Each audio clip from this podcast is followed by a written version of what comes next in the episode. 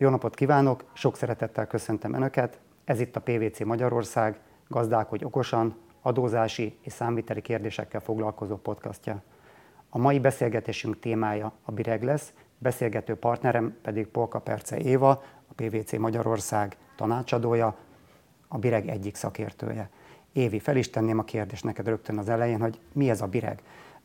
A, a Bireg évelei indulásakor sokan azt mondták, hogy ez lesz az EKR 2.0. Valóban így van? Szia Attila! Az valós, hogy 2021 év elején indult el a BIREG, ami nem más, mint a előzetes elektronikus engedélyregisztrációs rendszer, amelyet az Innovációs és Technológiai Minisztérium dolgozott ki. A BIREG feladata, hogy segítse az árufuvarozási piac egyes engedély köteles szállításainak a megfigyelését és ellenőrzését. Itt érezhetjük is a különbséget, hogy ez nem nevezhetjük teljes egészében az EKR 2-nek, hiszen az EKR elsősorban az áruféleségek megfigyelését szolgálja, míg a BIREG maga a fuvarozás piac tisztaságát biztosítja. Ez valóban valamennyi közúti áruszállításra vonatkozik, vagy csak a nemzetköziekre, vagy a belföldiekre is? A gyakorlatban ezek a szállítások akkor biregkötelesek, hogyha három és fél tonnát meghaladó, megengedett legnagyobb ösztömegű tehergépjárművel hajtják végre. És nem tudunk olyan öm, olyan szabályt felállítani, hogy minden nemzetközi szállítás biregköteles lenne. Nem tudjuk azt mondani, hogy minden Európai Uniót vagy éppen Magyarországot érintő szállítás biregköteles lenne, hanem két nagy csoportban gondolkodhatunk. Az első csoport azok a szállítások, amelyet Magyarország és az Európai Unión kívüli valamely ország viszonylatában hajtanak végre, amennyiben nemzetközi egyezmény, bilaterális vagy CEMT engedéllyel történő szállítást ír elő. A másik nagy csoport pedig azok a szállítások, amiket belföldi kabotásfuvaroknak nevezünk. Ezek gyakorlatban olyan fuvarok, amelyeket nem magyar, de az Európai Unióban honos szállító hajt végre két magyarországi pont között.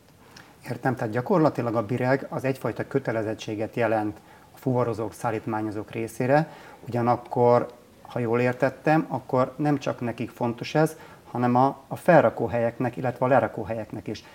Nekik milyen kötelezettséget jelent, vagy milyen kötelezettséget vezetett be, hozott be a BIREG? Igen, ez valóban így van, hiszen ahogy a virágnak a nevében is benne van, ez előzetes engedélyregisztrációs rendszer, ezt az előzetes regisztrációt a fuvarozónak kell végrehajtania. Ugyanakkor a fuvarozó által feltöltött adatokat a lerakó és felrakó helyeknek ellenőrizni, megvizsgálni és jóváhagyni kell a BIREG rendszerben, tehát számukra is kötelezettségeket ír elő a jogszabály. És mi van abban az esetben, vagy mire kell számítani, hogyha valaki mégiscsak elmulasztja ezt a fajta ellenőrzési vagy feltöltési kötelezettséget? Szankcionálja a hatóság őt, vagy itt a bevezetést követően az elmúlt három évben azt látjuk, hogy azért a szankciókat még elengedi a hatóság? Hát lehet, hogy a hatóságnak a hozzáállása még itt a kezdeti időkben nagyon hát megengedő vagy pozitív volt, de a jogszabályban már benne vannak a szankciók, amely a adott kötelezettségek elmulasztása esetén életbe lépnek.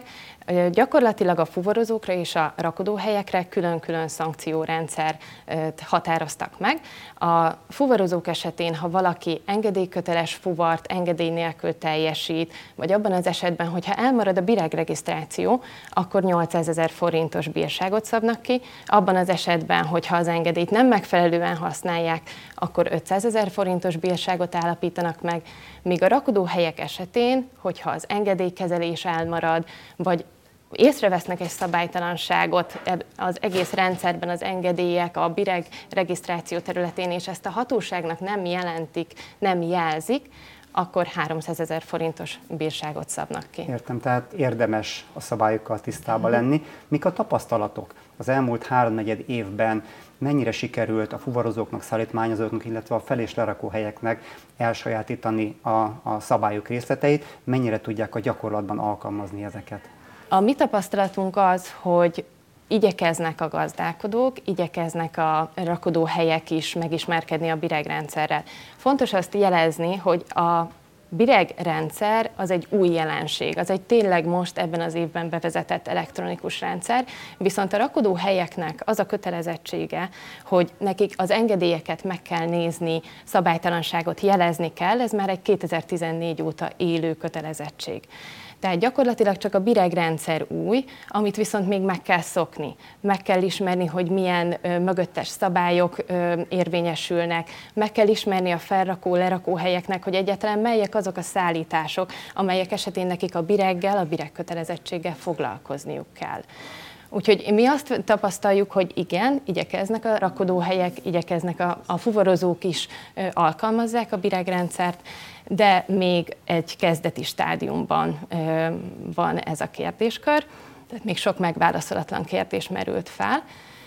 A másik oldalról viszont az ITM is adott egy visszajelzést ezzel a kérdéssel kapcsolatban, hogy hogyan is működik a biregrendszer, és az ő tapasztalatuk az, hogy a bireg a célját teljes mértékig kiszolgálja, hiszen olyan adatokat biztosít a hatóságok számára, melyek alapján célzott ellenőrzéseket tudnak végrehajtani, célzottan azokat a gazdálkodókat keresik fel a jövőben, akik esetleg ezeknek a kötelezettségeknek a teljesítésében elmaradoznak.